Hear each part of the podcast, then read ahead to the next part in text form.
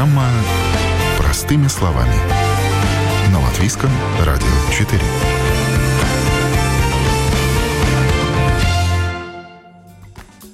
Здравствуйте, друзья! Вы слушаете программу «Простыми словами». У микрофона Алиса Орлова. Как подготовить утренний эфир выходного дня? Как создаются новости и в какое время события сыпятся, как из рога изобилия? Как найти гостя и провести его от идеи до эфира? Сколько времени на самом деле занимает подготовка трехминутного репортажа?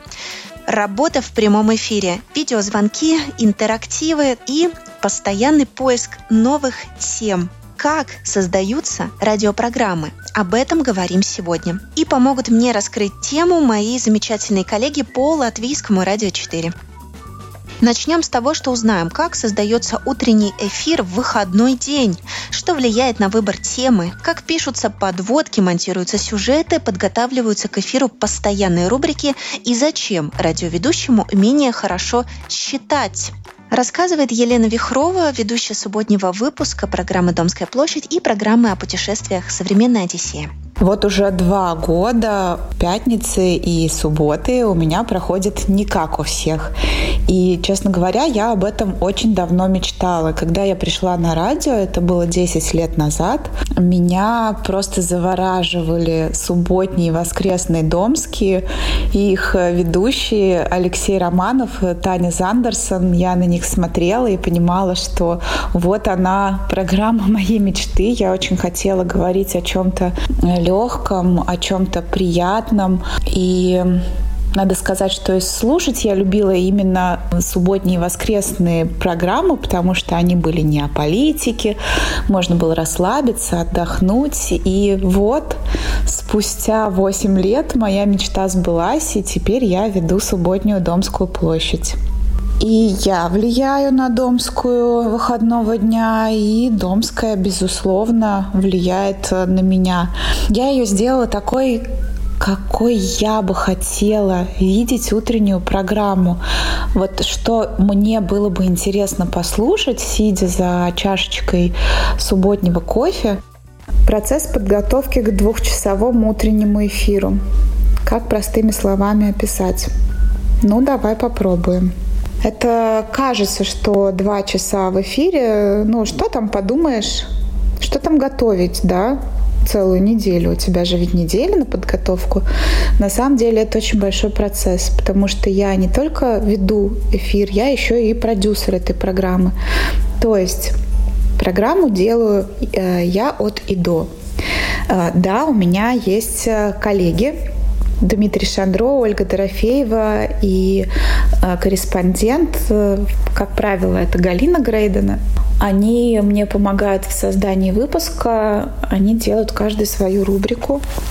Все остальное делаю я. Я выбираю темы для эфира, я делаю сюжеты по этим темам, я готовлю афишу, я выбираю утреннего гостя, я договариваюсь с ним, уговариваю, чтобы он пришел в студию. Ну и нужно понимать, что в субботу с утра ехать в студию не каждый готов, поэтому найти и позвать гостя – это тоже такая большая работа. В общем, для того, чтобы сделать сюжет, необходим целый день, потому что сначала ты выбираешь тему, ты выбираешь кто у тебя в этом сюжете будет принимать участие. Ты договариваешься с этими людьми, ты едешь, ты записываешь, ты возвращаешься, ты отслушиваешь все то, что ты записал на диктофон, а, монтируешь эту запись, начинаешь писать сценарный план, то есть свой текст, выбирать цитаты, которые должны прозвучать в этом сюжете. Начитываешь свой текст и начинаешь монтировать из всего этого сюжета. Монтаж – процесс достаточно трудоемкий. Для этого существуют специальные программы, которыми я, к счастью, уже владею в совершенстве. Как правило, это уже на автомате происходит, но относительно быстро. Технический процесс недолгий, но создание сюжета, вот, описание этого сценария, выбор цитат, э, написание своего текста — это процесс творческий, и он непредсказуемый. Но да, день на сюжет э, нужно отводить. А, рубрика афиши тоже достаточно трудоемкая, потому что я проверяю весь интернет, я проверяю все информационные агентства, я проверяю все мероприятия на Фейсбуке, чтобы отобрать самые интересные, о которых вот в субботу стоило бы рассказать. Ну и потом у нас есть специальная программа, куда все то, что ты приготовил, и то, что приготовили твои коллеги, а ты должен обязательно проконтролировать все то, что приготовили твои коллеги. Все обязательно отслушать. Если есть какие-то замечания, обсудить их с коллегами, поправить. Ну и когда вот это вот все, все эти блоки готовы, их нужно в специальную программу сложить, рассчитать по времени, чтобы уложиться в эти два часа, это тоже там уже начинается арифметика. Те, кто говорят, что журналисты — это чистые гуманитарии, это не так. Много и математики в нашей работе. А, ну и, конечно, подготовка к самому интервью – это тоже процесс э, трудоемкий. Я готовлюсь к визиту утреннего гостя всегда. Музыку к программе э, подбирает музыкальный редактор Виктор Петров совершенно потрясающий человек, которому я могу позвонить в пятницу в 12 часов ночи со словами «Виктор, о боже, Виктор, мне тут срочно нужна песня Раймонда Палса, например». Ну, мне она там прям по контексту просится. И он не разослится ничего, скажет «Да, Лена, конечно». Я читаю сообщения от радиослушателей. Хочу сказать э, всем тем, кто пишет в студию, огромное спасибо. Это невероятно ценно, невероятно важно. Это, представьте, мы сидим в студии, где четыре стены и микрофон. Создается такое ощущение, что ты один читаешь эти подводки, э, запускаешь сюжеты, ты один в этих четырех стенах. И тут хоп, и приходит э, сообщение от радиослушателя. Большое спасибо, очень интересный материал. И ты тогда возвращаешься к этой своей главной цели. Ты не один, ты не один. И вещаешь ты для целой большой страны, и она тебя слышит.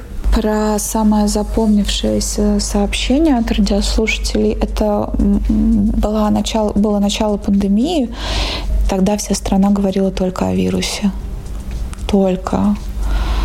Куда ты свое ухо не поставь, везде ковид, ковид, ковид, ковид.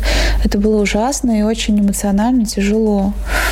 И я себе поставила такую цель, что я в субботней Домской не буду говорить о вирусе. Э, наоборот, я буду искать только самые-самые позитивные темы, которые только можно найти в это время. И в одну из моих программ позвонила женщина, она даже не написала, а позвонила, и она так горячо меня благодарила за мои субботние домские, за то, что в них нет э, разговоров об эпидемии. И тогда я поняла, что вот оно, я все делаю правильно. Продолжаем простыми словами говорить о том, как создаются радиопрограммы, большие и маленькие. Далее узнаем, как гость попадает в эфир. С нами продюсер программы Латвийского радио 4 Людмила Вавинская. Я являюсь продюсером программы Латвийского радио 4. Я сама веду программы «Беседы о главном» и «Природа вещей». Плюс являюсь продюсером программы «Александр Студия», э, программы «Звуки мысли встречи», программы э, «Обзор событий недели» по пятницам, это в рамках открытого вопроса. Э, ну, плюс сейчас я являюсь сопродюсером программы «Портрет времени». Так что забот у меня много. Круглосуточно причем. Продюсер должен найти интересных гостей, должен организовать встречу, которая проходит либо в прямом эфире, либо по записи, и э, сделать так, чтобы все прошло гладко, чтобы все было интересно для радиослушателей, и э, чтобы ведущий мог э, тоже задавать интересные вопросы. Можете ли вы всегда распознать, это будет легкий или тяжелый гость? Уже э, по первым э, словам, вот по этому первоначальному диалогу вашему? Ну, у меня такой опыт уже. Я уже давно работаю на радио и вообще в средствах массовой информации давно работаю. Вот когда я работала в службе новостей, то э, я настолько много созванивалась с людьми, что я даже по первому слову могла уже определить, человек мне э, даст интервью или нет. Ухищрение, чтобы уговорить, и, может быть, вы сможете вспомнить даже какой-то особенный случай, с вашего опыта, когда вот прям пришлось уговаривать человека, и вы с этим хорошо очень справились, хотя изначально вроде бы все говорило о том, что не получится. Секреты, ну какие тут могут быть, как я понимаю, всем интересно, каким-то образом происходит. Ну, во-первых, я считаю, что своего собеседника, любого человека, с которым ты общаешься, не нужно бояться. А, во-вторых, его нужно уважать. И в-третьих, на него никогда нельзя давить. Э, голосом можно человека обаять, как ни странно. А кто больше волнуется за э, прямой эфир, ну или за просто эфир, за успешный эфир? Э, ведущий или продюсер? Я всегда волнуюсь. Я волнуюсь, чтобы гость пришел или, скажем, он поднял трубку, если это по телефону.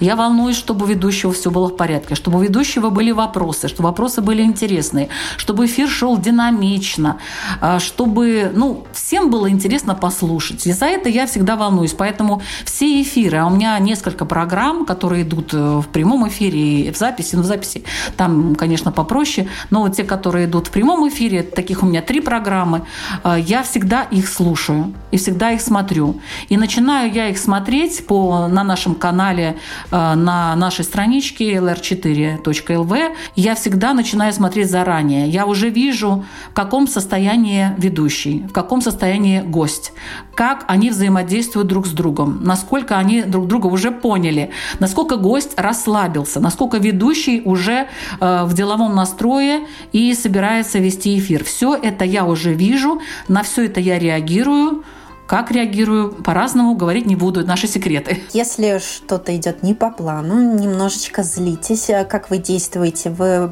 пишете смс или не отвлекаете ведущего? Я никогда не злюсь, во-первых. Я всегда стараюсь поступать очень конструктивно. А, во время эфира я никогда не нервирую ведущего. Даже если мне что-то не нравится, я никогда ему ничего такого не пишу. И э, ну, ну, досмотрю уже эфир до конца. После эфира, если у меня есть какие-то вопросы, э, я эти вопросы задаю ведущему. Или, скажем, я всегда говорю, если что-то действительно, ну, ну это бывает не так часто, но если что-то мне действительно не понравилось, э, и это может повлиять на качество наших программ, не мое личное, там мне не понравилось что-то, да, а вот именно в таком плане тогда я э, обязательно об этом говорю ведущему. Были случаи, когда человек не приходил в назначенное время на прямой эфир? Но, знаете, э, такого вот, чтобы прям не приходил, у меня не было, потому что я работаю с человеком э, постоянно. Э, нет такого, что человек мог забыть, или у него что-то там произошло, а я об этом не знала. Я, э, если я с человеком договариваюсь, я его веду до этого эфира, до последнего момента. Я всегда знаю, что происходит, где он находится и почему. У нас были такие случаи, когда человека просто, ну, в связи с его здоровьем, увозили на скорой. Вот такое у нас действительно было. Вот, mm такое было. Но... Но мы про гостей говорим, правильно? Мы про гостей, про гостей. Ну, не дай бог, про да, наших да. ведущих. Э, слава богу, пока такого и не было, и надеюсь, что и не будет. Если, к сожалению, по каким-то причинам гость подвел когда речь идет о прямом эфире, он попадает в ваш какой-то черный список? То есть, ну, может быть, где-то в голове вы об этом помните и больше просто не будете звать? У меня нету таких черных списков. Я вообще к людям стараюсь относиться положительно ко всем. Э, я понимаю, что у людей могут быть разные ситуации, э, которых они могут ну, просто не сказать в какой-то момент, ну мало ли что. Поэтому черных списков у меня нету, но наверное, раза два или три я приглашала одного э, руководителя одной структуры. Э, каждый раз он соглашался, причем довольно быстро, да, и каждый раз, ну, как последний момент, э, где-то за дня два, наверное, вот, до эфира, когда я ему перезванивала и спрашивала, как у него дела, он находил причины и не приходил. Ну, вот, наверное, я уже решила, что, ну, вряд ли он придет когда-нибудь, поэтому по каким причинам, я не знаю. Мне кажется, что к нашему радио очень хорошее отношение со стороны всех. Ну, мы такие. Мы белые и пушистые как создаются выпуски новостей, как работают редакторы, репортеры, кто составляет график, как проводятся планерки и в какое время события сыпятся как из рога изобилия. Говорим с Мариной Ковалевой, продюсером службы новостей Латвийского радио. Э, в службе новостей у нас работают пять редакторов. Это те люди, э, которых вы, уважаемые слушатели, непосредственно э, слышите в нашем эфире. Люди, которые читают читают новости. Пять человек. Роман Антонович, Дмитрий Шандро, Алдона Долецкая, Екатерина Борзая, Алиса Прохорова. Много делают они выпусков новостей, но посчитайте сами. В 6 утра первый, в 12 часов ночи последний. И еще в утренние часы, часы пик каждые полчаса. Поэтому объем достаточно большой. Но работают в службе новостей не только редакторы, но еще и корреспонденты. Это люди, которые добывают информацию, которые делают сюжеты, записывают политиков, экспертов, э, трудятся, что называется, в поле, к вам, что называется, в люди, э, собирают комментарии прямо на улицах города, на площадях во время не только массовых мероприятий или акций протеста или пикетов, но также просто интересуются э, вашим мнением э, по самым разным вопросам. У нас очень хороший штат корреспондентов. Это Сергей Бордовский, Олег Маленин, Скирманте Бальчуте и брюссельский корреспондент Артем Кон Конохов. Но мне кажется, что первое качество – репортер должен быть любопытным. Ему все должно быть интересно. Он не должен стесняться, если его что-то заинтересовало, подойти и спросить, разузнать, а что это, а как это и так далее. Ну и, конечно, он должен быть самоотверженным, как э, наши репортеры, тот же Олег Малинин готов был в любой момент сесть на свой мотоцикл и поехать куда-то аж за Елгову, чтобы только посмотреть, как же это делают асфальт из покрышек. Существуют ли какие-то какие-то планерки? Как вы обычно решаете, какая тема пойдет в выпуск? Планерки для э, продюсеров э, службы новостей проводятся два раза в день в 8.30 и э, в 14 часов.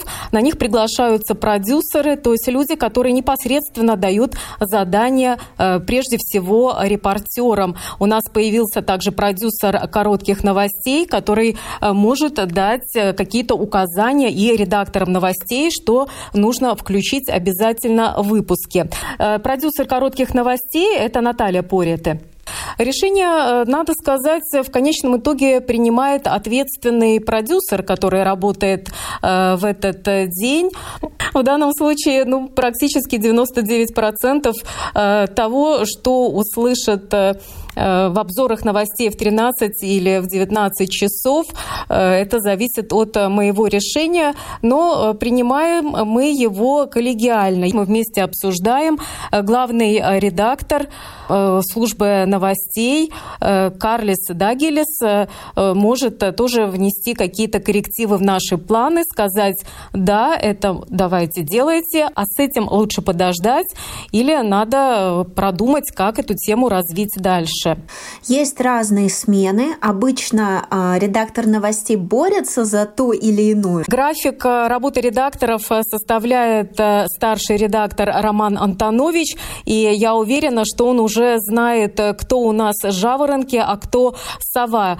Я сама, когда читала новости в эфире, с удовольствием работала в первую смену, потому что мне легче стать в 5 утра, чем работать до 12 часов ночи. А новости в прайм-тайм будут отличаться от новостей во все остальное время по своей насыщенности? Ну, э, как правило, просто утром больше новостей, э, таких, эм, которые задают тон на весь последующий день.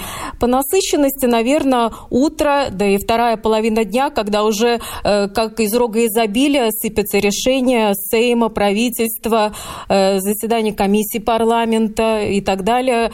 Конечно, как раз-таки в прайм-тайм вечерние часы, начиная там с 5 часов и до 7, с 4 часов дня. Да, конечно, их уже больше, есть определенные часы затишья, но, конечно, все равно э, все работники службы новостей стараются, чтобы каждый выпуск новостей был насыщенным, максимально интересным. То есть новостники уже опытным путем, это выработанное наблюдение, что если что-то случается, оно случается вот в это время. И все немножечко так вот на Ну нет, но у нас как-то мы уже сами шутим, что почему-то у нас что-то случается, когда все хотят уже расслабиться в пятницу и обычно во второй половине дня. Почему-то КНАП э, производит э, какие-то обыски или аресты, или выступает э, с громкими заявлениями о каких-то коррупционных деяниях. И мы всегда, да, иногда бывает чертыхаемся. Боже мой, ну почему именно сейчас? Но на самом деле предугадать это невозможно. Я помню, когда только пришла работать на латвийское радио 4. Мое первое боевое крещение как продюсера это был теракт э, во Франции, теракт в Париже. Но мне уже в 6 утра надо было стоять у посольства Франции и э, записывать людей, э, которые приходили, приносили туда цветы. Когда что произойдет, предугадать невозможно, но нам надо быть готовым ко всему. Напоминаю, что мы говорим о том, как создаются радиопрограммы. Важная составляющая некоторых из них – сюжеты. Светлана Гинтер, корреспондент информационно-музыкальной программы «Домская площадь», расскажет, из чего складывается удачный репортаж, как получить комментарий здесь и сейчас, и какая техника всегда у репортера при себе. Вообще профессия журналиста – это хорошая возможность возможность всю жизнь удовлетворять свое любопытство за счет работодателя.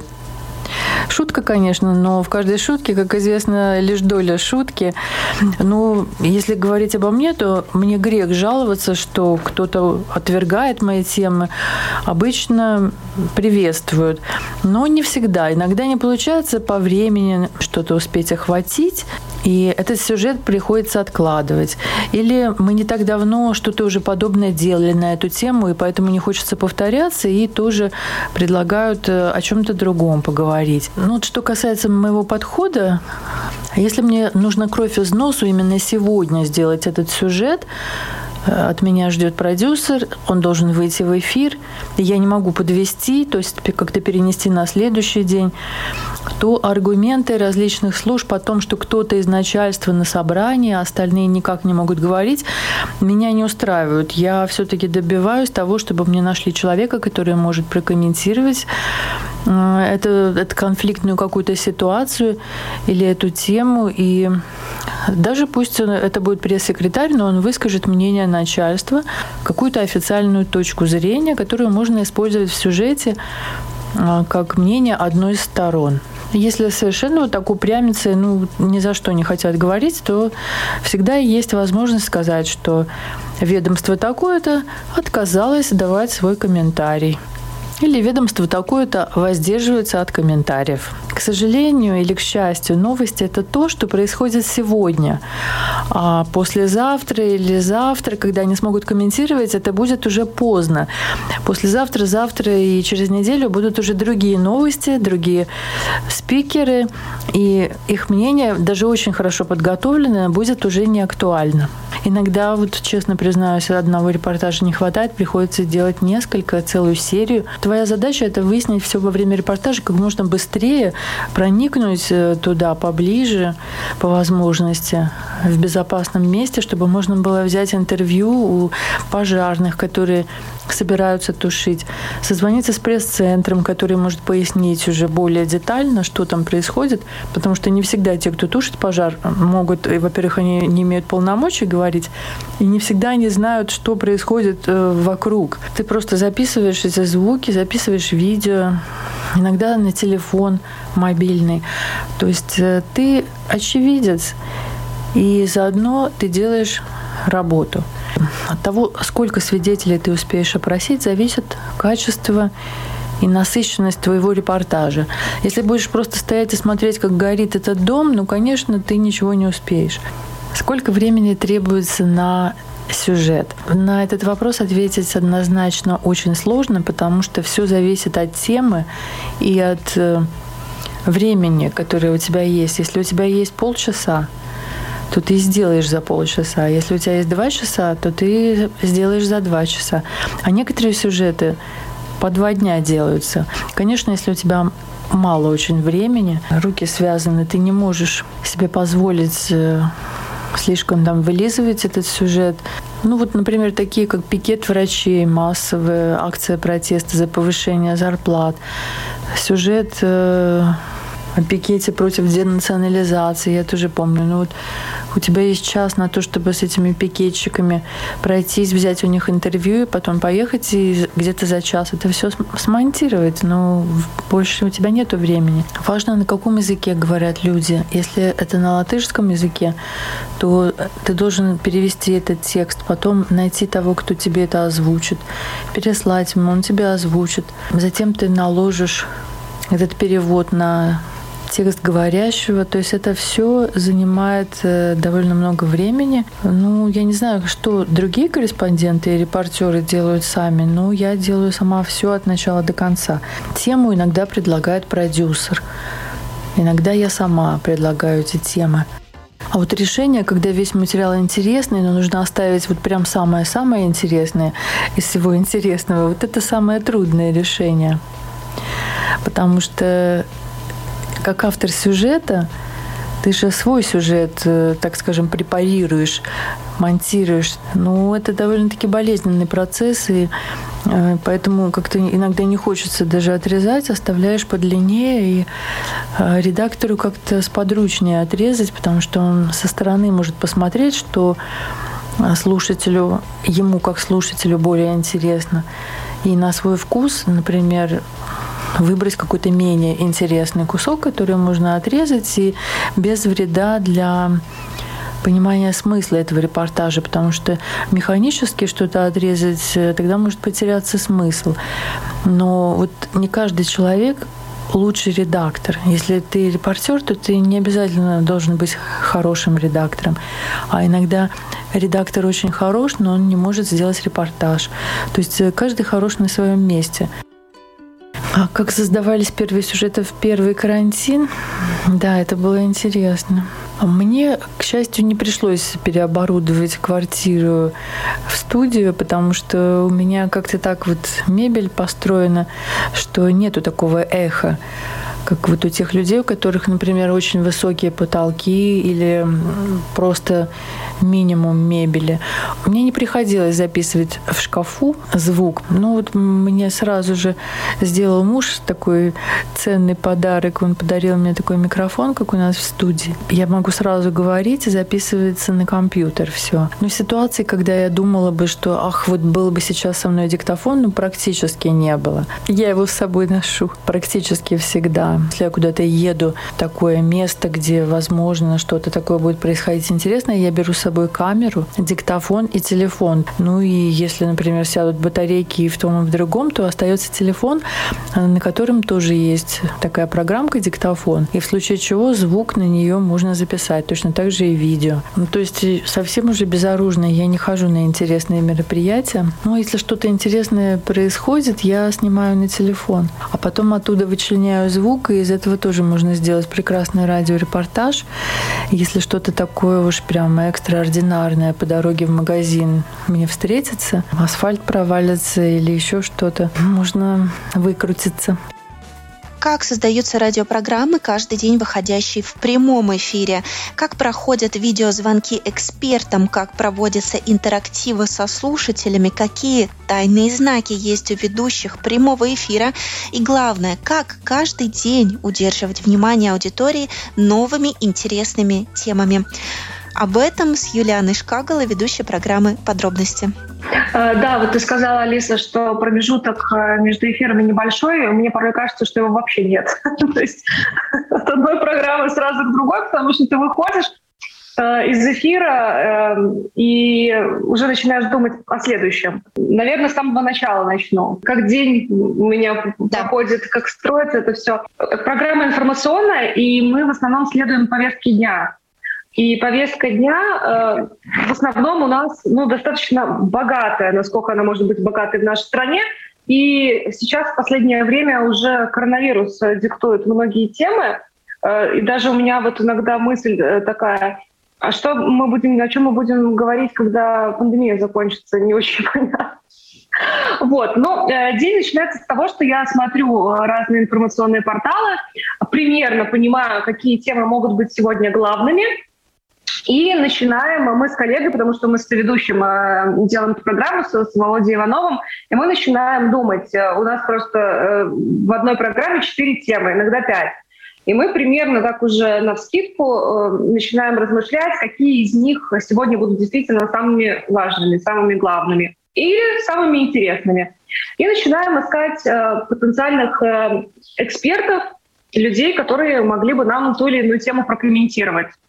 Э, раскрутить ее. Э, теперь же, учитывая, что мы работаем в мультимедийном таком формате, э, мы еще пробуем договориться о видеосвязи с человеком. Далеко не всегда он согласен на это, потому что у нас время такое с 5 до 6, то есть многие в это время находятся в автомобиле по дороге домой, либо в общественном транспорте. Дальше уже мы начинаем готовиться к программе, читать, потому что не всегда э, мы эм, предлагаем слушателям те темы, в которых мы как рыба в воде. Ну, например, какие-то юридические моменты, ну я же не юрист, но мне приходится читать, чтобы понять э, какие-то экономические темы или мой любимый компонент обязательной закупки электроэнергии. Я поначалу вообще сходила с ума. Не только те темы, в которых ты разбираешься. И потом у тебя есть, ну, часов пять, чтобы разобраться в них. Да, не всегда хватает времени, но Хорошо, что нас двое.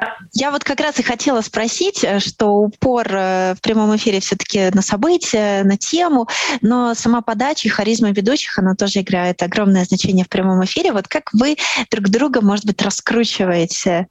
Э, может быть, перед эфиром или во время эфира как-то друг друга подстегиваете? Ну, у нас это подстегивание, мне кажется, целый день происходит, пока мы собираем эти темы и готовимся. На самом деле очень важно, с кем ты ведешь программу, бывает, что, ну, например, когда кто-то из нас уходит э, в отпуск, э, мы ищем человека, который заменил бы там меня или Володю на, на какое-то время. Нельзя за такой короткий промежуток времени вот добиться этой химии между ведущими, потому что ну, вы не понимаете друг друга с полувзгляда, с полуслова. Когда нас закрыли по домам, мы работали на удаленке, э, были эфиры, когда один из нас находится физически в студии на радио, а второй из дома. То есть у нас даже визуального контакта нет. И мы даже это прошли. Да, и как раз ты сказала, я подумала, что, конечно, в прямом эфире прям переговариваться, переговариваться о какой-то кухне нельзя в прямом эфире, но можно как-то невербально подавать какие-то да, знаки. Да, а... это такая головоломка, это просто был для нас ребус. Какие сигналы нам друг другу подавать, чтобы э, зритель, который смотрит э, программу, не слушает, а смотрит, не понял, э, в чем заключается, ну что это значит, я ему показала, да, поэтому у нас есть один секрет. Я не буду его раскрывать они теперь, потому что если нас послушают, они потом заметят, э, наши слушатели, э, этот сигнал мой Володе или Володе мне, которая означает, все, заканчиваем разговор. Такой сигнал есть, и он настолько должен быть незаметным, да, действительно, с камерами теперь сложнее. Вы об этом сигнале договорились заранее или это как-то естественным путем у вас выработалось? Заранее мы же даже думали, что это может быть такое, чтобы не очень заметно, но в то же время понятно э, нам с ним. Еще сейчас эфирный процесс, но в пандемии, да, как никогда перестроен на звонки, и наверняка бывают ситуации, когда ну, невозможно дозвониться по техническим причинам или сорвалось. Вот как заполнить брешь в прямом эфире? Как это быстро среагировать? Кстати, не только из-за пандемии. У нас, в принципе, программа на звонках построена была и до пандемии, потому что у нас на каждую тему там 7 минут, ты на 7 минут не позовешь человека. У нас на э, неделе между Рождеством и Новым годом вот эти вот были 4 дня. Э, ужасный. Это всегда самое плохое время. Нет тем. Э, большая часть людей уже в отпуске или уехали куда-то, или они уже одной ногой там за столом с оливье. В общем, очень сложно в это время работать. И один такой эфир. У нас четыре темы было запланировано, как всегда. Это примерно 50 минут эфира. И во время эфира прямо мы не дозваниваемся по, первой теме, по второй дозваниваемся, по третьей дозваниваемся, по четвертой снова не дозваниваемся. А, и это примерно 20 минут эфира. У нас дырка 20 минут. Мы сделали интерактив, мы принимали звонки. А, мы задали вопрос слушателям, э, что бы вы хотели получить в подарок на Новый год. И у нас было такое огромное количество звонков, ну, реально, это было так здорово, и я уверена, что это было даже лучше, чем если бы мы дозвонились вот этим двум, которые в итоге нас бросили. Нас слушатели вручают в таких ситуациях, да. Создается впечатление, что э, вот команда, как бы, которая работает над эфиром, она расширяется. Вот как это работает в эфирной экосистеме даже, это так назовем, с оператором еще прямого эфира вместе? Или, или вы сами за режиссерским пультом? Нет, нет, нет. Э, видеооператор, да, молодой парень, который просто с первого дня влился в нашу команду. И на самом деле теперь очень важна связь даже не только между ведущими, но между ведущими и видеооператором, потому что он должен знать весь наш сценарий. Если э, мне не удается в эфире до кого-то дозвониться или у нас что-то идет не так, мы сразу даем сигнал ему. Он должен быстро отреагировать. То есть если у нас не будет э, вот этой связи, если мы не будем взаимодействовать, то ничего не получится. Больше ты создаешь радио или радио создает тебя и как личность, и как профессионал? Ой, какой сложный вопрос. Ну, ты знаешь, я не буду здесь скромничать. Я отвечу, я создаю радио, потому что я создаю контент э, свой, свою программу. Я за нее горю. Она, это моя любимая программа. Как правильно слушать радио? Мне кажется, когда ты слушаешь радио, ты должен представлять, э, так будет интереснее. Ты должен представлять, э, как выглядят ведущие. Ты должен представлять у себя в голове, э, как может выглядеть ну, тот или иной эксперт или политик. Э, например, мы говорим о какой-то проблеме, э, что-то рассказываем, э, ты должен ну, себя в голове представить, ну вот как это, визуализировать. Мне кажется, тогда проще понять содержание, и так интереснее, как ты представляешь. Потому что ну, с телевидением все понятно. У тебя картинка и текст, да? А радио, мне кажется, если ты будешь вот фантазировать, а как это, вот как у них там, так будет интереснее. А мне остается добавить, представляете, и присоединяйтесь к видеотрансляции из студии. Также обязательно смотрите документальный фильм в честь 20-летия круглосуточного вещания Латвийского радио 4. Сегодня в программе «Простыми словами» мы говорили о том, как создаются радиопрограммы. Надеемся, этот выпуск был вам интересен и полезен. У микрофона была Алиса Орлова. До свидания. Латвийское радио 4. 20 лет в круглосуточном эфире. Серьезные и не очень. Ответственные и независимые. Творческие и экспериментирующие. Такие разные, но всегда настоящие. Мы празднуем свой день рождения. И от души благодарим вас, своих слушателей, за поддержку, подсказку, критику. За все, что позволяет расти. Слушайте нас и смотрите. Соглашайтесь и спорьте. Удивляйтесь и открывайте. Оставайтесь и участвуйте. Светлого вам Рождества!